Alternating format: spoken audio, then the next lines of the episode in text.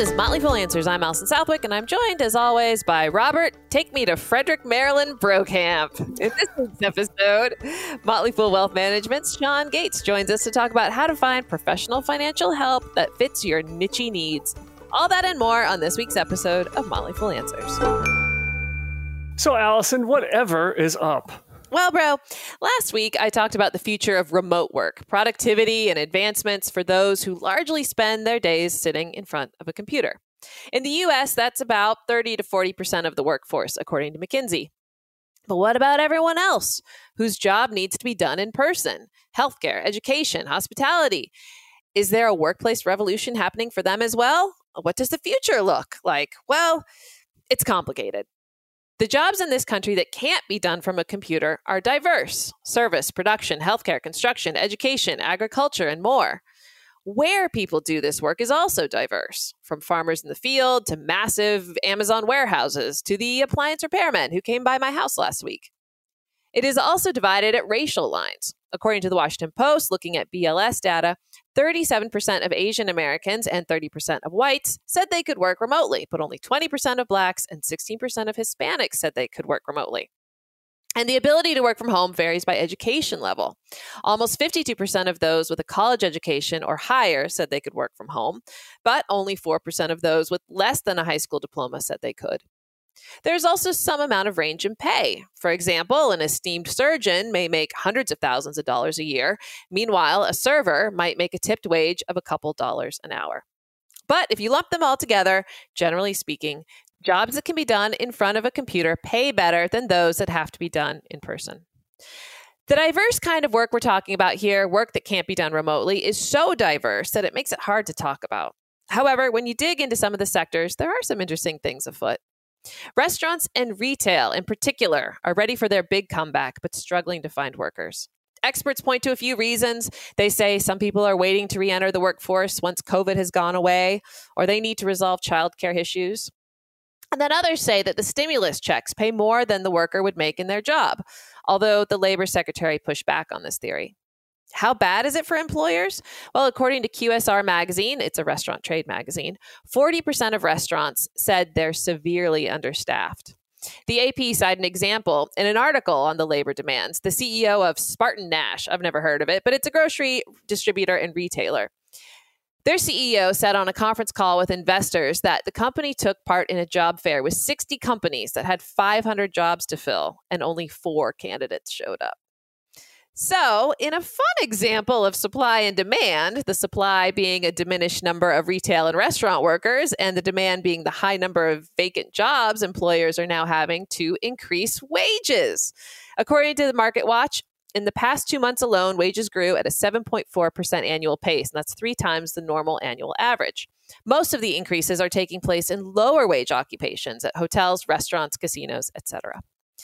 A Business Insider story highlighted a McDonald's in Florida paying people $50 just to show up for a job interview. Sandwich franchise Jimmy John's reports that franchisees are offering $300 sign on bonuses in some locations and up to $200 in retention bonuses.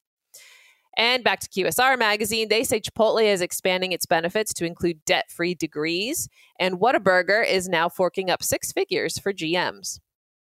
The biggest retailers are also raising their salaries.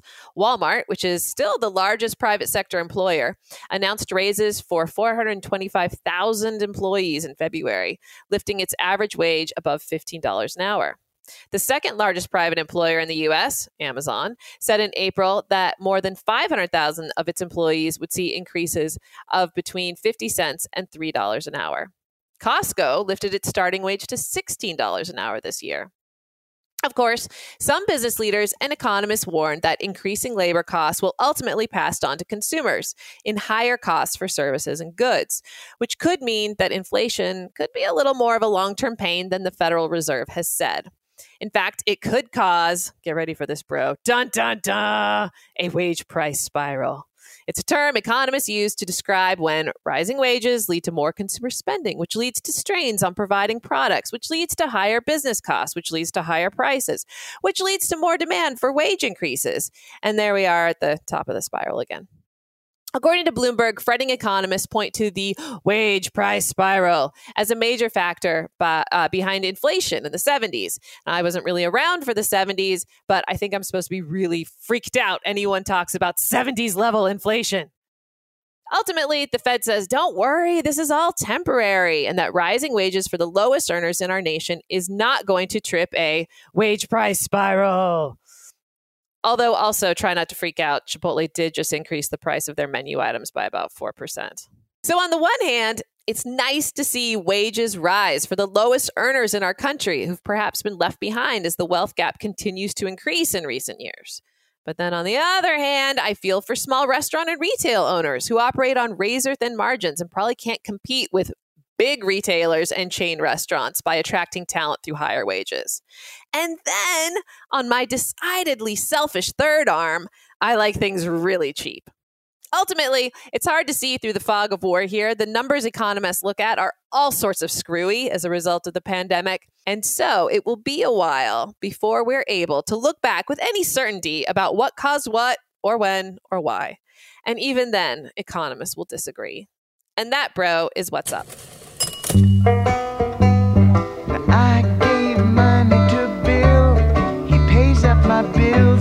Me make up my mind. And I give money to Bill, and he will be on my side. The Motley Fool was formed almost 30 years ago on the belief that the typical person with enough time and curiosity could manage her money all on her own. And while we still believe that, we also recognize that there are times when it makes sense to get a little bit of professional help. And here to discuss how and when to get such help is Sean Gates, a certified financial planner with Motley Fool Wealth Management, a sister company of the Motley Fool. Hello, Sean. Hi, nice to see you both again. Hello. Good to see you too. I guess I should say all three of you. Yes, we can see Rick. You won't hear Rick, the producer, but we can all see Rick. You'll never hear me. Except for that one time. All right. So you and I, Sean, are a couple of people who worked on the broker side of the financial planning industry at one point, and then on the fee only side, we're both certified financial planners. So we thought we'd be at least sort of qualified to help people find the financial help that they need. Let's find out. So, if you're thinking, maybe I do need financial help, let's talk about the range of that because there really is a range of the types of things people are looking for. It could be you just have like a, a single question or maybe you just want one thing taken care of. Maybe you just want your retirement plan analyzed. You handle it all on your own, but you just want a one time second opinion. Or maybe you've gone through some sort of life event. Maybe you got divorced or something like that, and you want to just make sure everything's okay. Um, you can move up from that to where people want a comprehensive financial plan, which involves retirement, college, you know, insurance, maybe taxes, maybe estate planning, something like that. Uh, then there's investment management, and we know people who are perfectly fine with the financial planning part, but they want someone to manage part of their portfolio. And then there's the whole enchilada. They want ongoing everything, ongoing financial planning and ongoing wealth management. Given your experience, where do you think most people f- fall, or is it really a broad range of what people are looking for? I think it's a broad range of what people are looking for, but the vast majority of people are looking for a one time assessment for whatever is particularly salient in their lives at the moment. So that could be an investment review, sort of a second set of eyes on what they've chosen. You know, if they have Vanguard mutual funds, is that properly asset allocated, et cetera, et cetera. Um, the unfortunate thing is most people just don't know what they don't know. So most people probably should be looking for comprehensive financial planning, proactive financial planning, but that's hard to find and most people just don't really know what that means still. So Right. And I think another thing that turns some people off is when they look at the price tag of it, right? So if you want a one-off financial plan or just a little help with something, it's not going to be cheap. It's going to be $150, $300 an hour put it all together, it could cost well over a $1,000 for some people, four or $5,000. Um, and that's a turnoff for some people, but obviously over the long term, when you're looking at your entire portfolio and your entire financial picture, that's actually can be a pretty small investment. Yes. So uh, one way that people look at sort of doing it on the cheap, which I don't think is a horrible idea, at least as a starting point, is to look and see what's offered by the financial services providers you're already working with. So if you have a discount brokerage account with somebody, there's chances there's a chance that they offer some sort of either financial planning or investment management. And I looked into this a little bit, and it's a broad range. So at places like Vanguard and Fidelity, they'll do it for like 0.3 to 0.5 percent a year. You have to have a higher minimum, twenty-five to fifty thousand dollars other firms they say they do it for free like e-trade but then you have to wonder a little bit like is it really for free? What are, what are you going to what's going to happen on the phone? Who are you going to be talking to? How qualified is that person? And then there are firms like T. Rowe Price and, and i think Schwab does this as well where if you have a certain level of assets around $250000 you do get access to a certified financial planner. So if you're talking to someone, Sean, and they say, you know what, I'm just going to see what's offered by my discount broker, what, what's your response to that? Do you think they're going to get good advice? So I think if they go to their discount broker, that's probably going to be okay for that first set of folks where it's I'm just looking for a second set of eyes, especially if it relates to investment management. Um, because you know the folks who work in that type of environment are usually a little bit more junior. They, probably haven't seen as many comprehensive situations. So i wouldn't expect them to be able to provide a full comprehensive plan maybe unless they have the CFP designation but but many won't in in that particular situation. Um, but yeah, I, I, think I think that would be good for a second set of eyes type of conversation and a jumping off point to figure out what you might need if, if you need something more robust. Last week's episode, we dedicated to robo advisors, and we had Matt Frankel on, who writes for The Ascent, which is a Motley Fool website, and he reviews robo advisors. So I feel like we don't have to go into too much detail, but it is certainly something for some people to consider, especially if you're looking for low cost asset management, particularly if you like index funds and ETFs. And I know, Sean, you and I are both sympathetic toward to the diversified low cost index fund portfolio. Um, and Matt also pointed out that some of them do provide access to a human financial planner um, as as an addition to the investment management. So again, we don't need to go into too much detail. If you're interested in that, look at last week's episode, listen to last week's episode, or look at uh, Matt's article on The Ascent. But that's certainly a, a newer way that people have begun getting some help with with both investment management and a little bit of financial planning. Yeah, and I, I think similar to the broker provided uh, relationship manager or financial planner, you have to be a little bit careful about incentives, and we'll probably talk about this a couple of different times. But um, when it's associated with your current broker or if it's a robo advisor, typically the recommendations, if they give any, are going to be motivated by getting assets onto whatever platform you're talking about. So I think one of the most common robo advisors that offers financial planning would be something like Personal Capital. If, if you've had if you've ever hooked up your accounts to Personal Capital you'll have been called by their financial representatives and it's kind of spearheaded by financial planning but the goal is to incorporate more of their money management solution into your life. And so you just want to be careful about incentives and i think everyone's kind of aware of that but just as you're vetting folks yeah, I was looking into the services offered by one of the discount brokers, and they had a, a, very thorough explanation of how people get paid. So it was one of the discount brokers that say, "Yeah, you can talk to a, a financial consultant for free," and they they were very careful to use the term consultant because these people are not certified financial planners. Um, and it talked about all the different ways that you could end up basically paying them for some service or product, and it included asset management, but it also included using their bank for mortgages and things like that. So expect that any solution that they provide to your financial planning quandary is probably going to be served by some product that they sell. Exactly. So when most people think of getting financial advice, what they really think of is getting an independent financial planner who lives in their area. And this is really sort of the bread and butter of financial planning. Um, and so we'll, we'll talk a good bit about that. And for really since the beginning days of the Motley Fool, we have always recommended that you look for a fee only planner who is a fiduciary. So, just to break those terms down, fee only means you are just paying them by the hour, by the project, or assets under management. No service fees, no uh, commissions, because theoretically, with a commission, that injects a bit of a conflict of interest. You don't know if they're recommending the product that is best for you or is going to earn them the better commission. And then fiduciary means that they are legally obligated to put your interests first. You would think that everyone in the financial services industry would be under that uh, that standard, but that's actually not the case. Um, so, give me your take on that as someone, Sean, who has worked both in the fee only world as well as in the broker world. Yeah, uh, so it's there's no I, I've, as I've been in this industry, I feel like there's no perfect business model for financial planning. There's always conflicts no matter what you do. So the closest pure fee only service would be hourly. But if you run an hourly business model, it's similar to legal consultations, right? You're always under the auspice that maybe they're going to charge, you know, they're going to slow things down so that they can charge you for more hours. And so you have to be careful about that. I don't know many financial planners that do that, but you just want to be aware of that.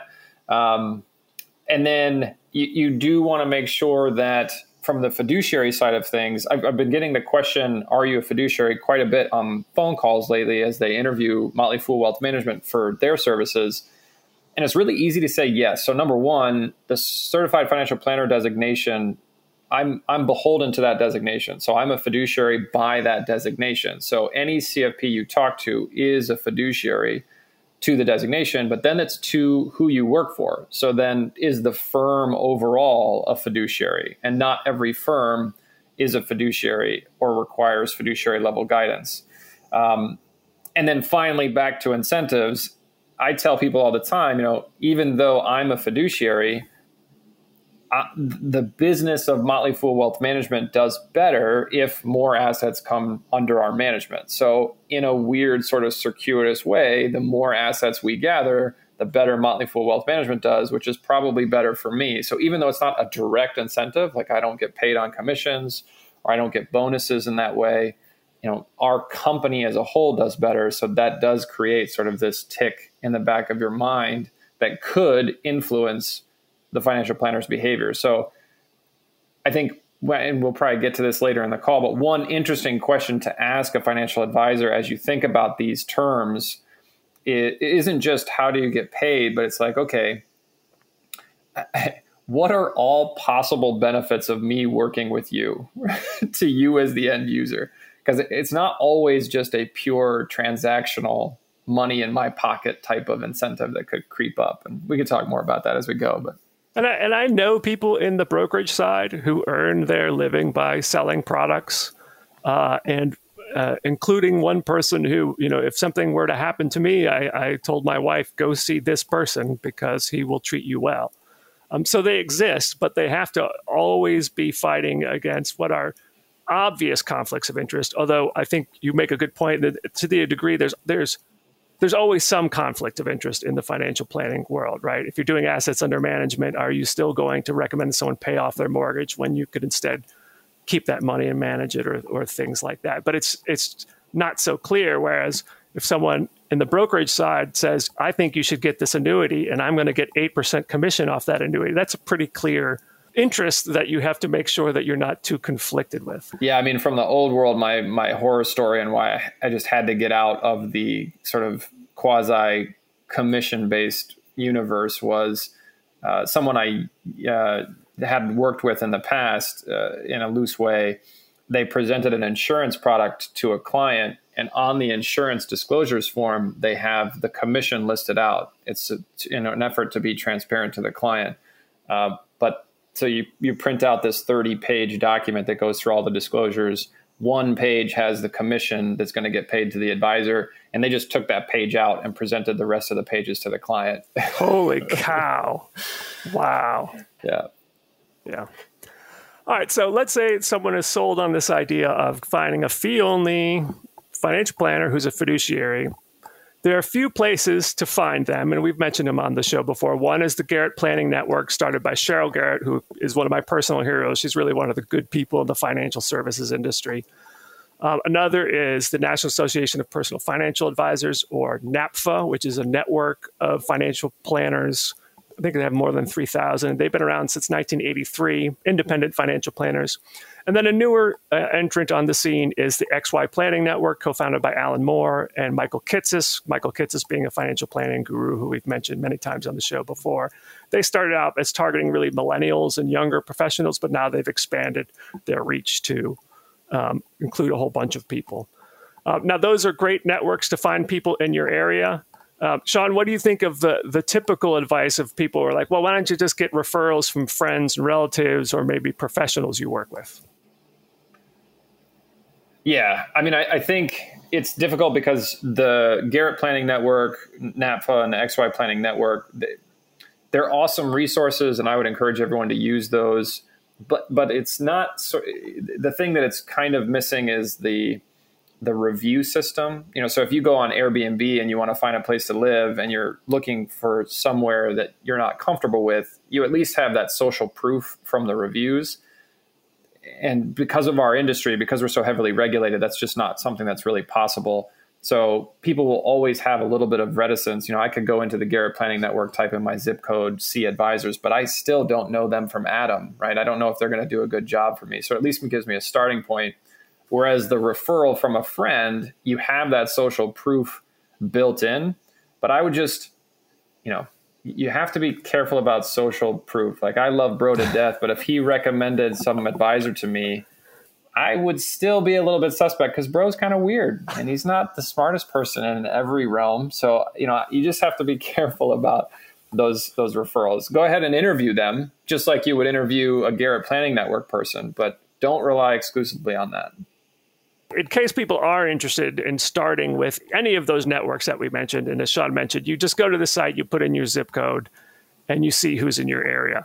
Um, I think it's important to, to, before you even start that, and really we, we talked on this a little bit in the show, is, is you start with what you're looking for because some people do just charge by the hour. Some people do just charge by assets under management, which means they won't charge by the hour.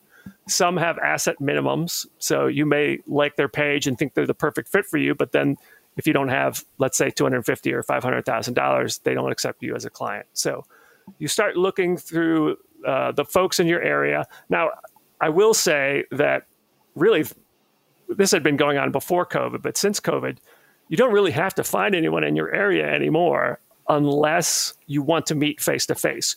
You do have to find someone in your state because most of these things are regulated by the states and, and these people have to be registered to work with people in your state. So that's another thing to keep in mind as you go through and look for someone who's a good fit. I generally recommend that you identify maybe three that you think are appealing, and it could come from these sites or it could come from recommendations from friends or or or professionals you work with. Almost all of them will meet for free at least once, just to say so you can understand what they're doing, uh, and then they will actually want to interview you as well. Because on the financial planning side, there are people who will say, like, I'm pretty choosy about the clients I work with. I, want to, I make sure we're a good fit.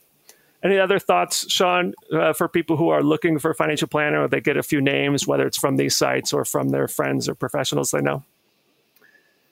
Yeah, I mean, so I just like to be helpful in terms of things to think through. So if it's very common nowadays for people to horse race planners. So they horse race investment accounts all the time, but this notion of interviewing multiple people, you could get to a point where you're like, okay, give me a preview of what your financial plan would look like for me. And they do that with three different people. The, the problem is they're not always comparing apples to apples. So here again, because of incentive structures, you could interview one financial professional who is a fiduciary, but wants to recommend a product that pays them a commission. And that could make complete sense for your situation, but it might not be the best solution. And then you go and interview someone else who has different incentive structures and they have a completely different set of recommendations or kind of view of your situation. So now you have these two expert opinions that have fairly different advice structures around them. And it's hard to parse out what is the right answer. So you are basically back at square one, right? You came into this saying, I need a professional set of eyes, I need guidance. But then you go to these interviews, and now you have potentially three, uh, you know, compelling solutions for you, but you don't know how to pick from those. And there's no, you know, financial planner for financial planning sake to help pick through all of that. So I think while it's important to interview multiple people and it's important to ask about cost structure, one of the things that you should really keep in mind is is this addressing salient questions to my unique circumstance? And do they have a track record of being able to give advice related to that that has value? And that should help parse out all of the different potential solutions that are available to you. A couple of other things to think about is basically to f- check into their history some degree and that depends a little bit on uh, what kind of advisor they are and if they have any designations. So, if they are a broker, you can check with FINRA's broker check, FINRA standing for the Financial Industry Regulatory Authority. Just Google it. Um, if they're an independent advisor, SEC has the Independent Advisor Public Disclosure Database. You'll get some information about them. It's the disclosures you want to look at, and the disclosures will include everything from bankruptcies to customer complaints. Now, if they've been in the industry for a long enough time, they'll have complaints. Uh, what you want to see is whether they've been resolved satisfactorily or not. Um, and if they have any designation like CFP, CFA, CPA, you can go to the, the websites of those organizations and make sure that those people actually have those designations because there's plenty of examples of people saying they are something CFP or an attorney, all kinds of things, insurance agent, but they're actually not. They just have these letters, I think, because they figure no one's going to check up on them any other questions that people should ask once they're meeting with people and deciding on which planner to choose? Yeah, so I think in this this is all a little bit circular, but I think when you ask about cost structure, and we could probably go through like a pro con of each way that advisors charge. So you know if if if a planner charges hourly, the pros of that are you're probably going to get a very cost effective plan because it doesn't ultimately take that long to do a plan, that upfront work of a plan. So you can get good answers and good guidance for a reasonable cost, and you're probably not going to get screwed because they're just charging you by the hour. The con for hourly planning is they may linger a bit on certain topic areas, but then once you implement once you once you get the initial recommendations there's the implementation phase of the plan. And that's actually a huge part of financial planning is annual reviews or semi-annual reviews to make sure that you're on track with what you thought you would do. And the planner should be helpful in that regard. But a lot of hourly planners don't do that because they're you know it's an upfront kind of consideration and then you could move down to like an assets under management fee. So the, the pros of an assets under management fee is there's a very tight correlation between your money and its contribution to achieving your goals. And because they manage your money, and if you leave them, they no longer are paid based on the money that they're collecting a fee on. So they're motivated to keep a relationship management structure in place. So the likelihood that they're going to implement and, and enact steps to your financial plan are higher. The cons of that business model are the advice that you're getting are likely that they want more of your assets over to them or if you have a you know a home mortgage to pay off they might not give you the, the perfect answer on that. Um, and then there's just the straight up you know either one a one-time lump or even commission based structure. So those cons are obviously incentives the, the pros are I will say pros to commission based um, offerings are they typically have the best product. There are times when having the right financial product for your solution, for your situation, can be a very good thing. In my role, because I'm not commission based, we have I don't have a, a library of products that I can go to if you have a situation that might warrant one. You know, so so in the most um, crystal example, you know, if an annuity was the right situation, and we're not huge fans of annuities here, but if it was a good solution for you, I'd have to go do some research on what the current annuity offerings are. I'd have to analyze the fee structure. I might, I'm not incented to do that necessarily because I don't get paid on it. So you just might not get the right product. So that, that's a pro of a kind of commission based solution. So just kind of comprehensively thinking through those, I think would be helpful. Uh, but back to the implementation of things, uh, that that is a very critical part. you should be asking, hey, what is your client relationship model? How often do we meet? Uh, if I'm off track, what do we do? You know, how do we evaluate being on track? You know, is it an asset-based goal? Is it a accomplishment goal? Is it a value goal? You know, so I think that's a very important question to to keep in mind. Yeah, I go to conferences all the time of financial planners, and, and many of the folks who just do hourly or project based will tell me how you know, they put a lot of time and effort into a written financial plan, hand it over to the client, meet with the client a year later, and the client said, "Yeah, I never got around to doing any of the things you told me to do." So we're starting at square square one all over again. Um, and I, another question I think is important to know is: Do you work with people like me? So I, just, I actually recently got an email from a Motley Fool reader who has a big real estate portfolio, and I think you would want to work with a, a professional tax or financial planning who knows what it's like to manage real estate because that can be very specialized. Okay, yeah. so that's that's the stuff on financial planning. I did want to end with some other types of financial uh, assistance that people may be looking for. One is estate planning. Um, and we generally feel at the Motley Fool that estate planning is not something to do on your own. It is worthwhile to get a qualified attorney. That's another place where you can ask for referrals. You do want to get someone who's specialized in estate planning, not just any old attorney. Um, one place to look for attorneys is the website of the American College of Trust and Estate Counsel, and you'll see if someone is in your area who uh, specializes in estate planning. Um, another resource that you don't hear that much about, uh, but I think is actually really interesting, is the American Association of Daily Money Managers. Um, these are folks who kind of do the nitty gritty of of finances. If you need that help, they will help you create a budget. They'll pay your bills. Um, they'll monitor your bills.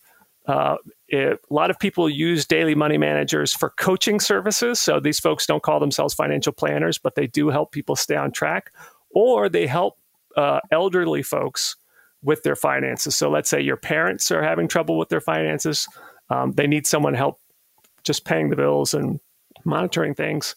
Um, so if that sounds interesting to you, they also will help you set up. By the way, if you love the idea of like personal capital or mint or something like that, but don't want to go through the hassle of setting that up, they'll set you up on personal finance software. Uh, anyways, you can just go to the website of the American Association of Daily Money Managers uh, and see who's in your area there. And then there's tax help, of course. There's CPAs, but a lot of people don't know that CPAs also have some CPAs have something called the Personal Financial Specialist designation, which is sort of like being a financial planner with tax expertise. Uh, and then there's the the enrolled agents. And Sean, if I remember correctly, you're an enrolled agent. I am. And enrolled agents, they can do your tax return, right? And I'm, and I'm curious why we don't hear more about enrolled agents. Everyone thinks of CPAs, but enrolled agents have gone through the classes and passed the exams as well, correct?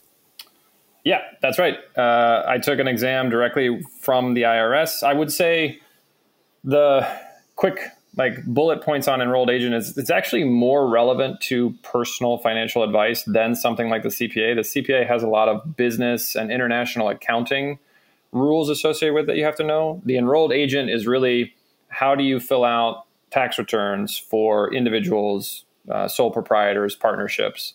Um, but yeah, I mean, I theoretically could file taxes on behalf of other people. I actually can even represent them in tax court should they be audited. I have never done that because my business would frown on me for doing that. But uh, and before we go, I just have one final uh, resource to, for people to look into. And many people have um, an employee assistance program at work. It's called an EAP, uh, and many of them offer some sort of financial assistance. So, just as an example, the EAP at the Motley Fool they will put you in touch with a financial planner in your area and you get one free hour and then that they either answer your you know one or two questions that you have and you're done or if the financial planner decides that you need a more comprehensive plan or something you get a discount on the plan. Um, also our eap offers free access to software to do a will. Not that i would recommend that but just an example as the type of financial benefits that many eaps offer. I feel like eaps are one of those things that many businesses offer but most people don't know about. So it's just something else to look at if one is offered at your office Sean, any final thoughts on what people should do and think and about when it comes to finding financial help? Yeah, so very uh, related to what you just described on the EAP, uh, you can contact your employee benefits department because a lot of times um, the plan administrator or the human resources department will have especially if you work for a large organization, will have complementary financial planning as part of it. So if you have, um, I've run into this, I think, at Google. Uh, Google's 401k provider does have some financial planners that they have available through the 401k provisioning that their employees can call and get access to. Now, sometimes it's relegated to only a subset of the employee base. So you might have to be a highly compensated employee or an executive. It's like an executive benefit. But it, that's becoming more common to offer to all employees of your organization. So that's another good place to check if you have access to financial planning and you want a second set of eyes. The other thing that I'll mention is just I, one of the questions that we uh, may said would be important to ask for a financial planner is do you work with folks in my situation and so you can think of your profession as a very good one. Bro you mentioned real estate. You know if you have a very large real estate portfolio perhaps seek out a financial professional who's experienced with real estate. Uh, dentists you know dentists have a very common set of problems. They typically either lease or own the building that they operate out of and that has whole sets of implications for their personal financial situation. Airline pilots, they have very strong pensions, but they have gone bankrupt in the past. So there's just a lot of unique things related to your cohort or your peers. And so think of that as a way to ask questions of the financial planner. Hey, have you ever dealt with dentists before? If so, what does that mean for my circumstances, etc. Um, another good example would I, I speak with um, retired military, uh, government employees. They have their own unique set of benefits. Pastors and, and, and priests, they have their own set of benefits. So, just a lot of unique, interesting financial planning implications that could add up to a significant amount of value to you. But most financial planners are generalists and they won't even know about these things. And so, even if they're a CFP, they won't know that if you have a 403b through your Presbyterian uh, plan provider, that you can do a parsonage allowance uh, after you're retired. You know, and that's very specific inside baseball, but it just gives you a sense of what could be missing from the conversation. That is an excellent point. Uh, Sean, thanks again for joining us. It's always my pleasure. And as a father of a three month old, go get some sleep. Thanks. That's the show. It's edited professionally by Rick Engdahl. Our email is answers at fool.com. For Robert Brokamp, I'm Allison Southwick. Fool on, everybody. Do I say stay foolish or fool on? You should say stay foolish. That's what I thought. And stay foolish.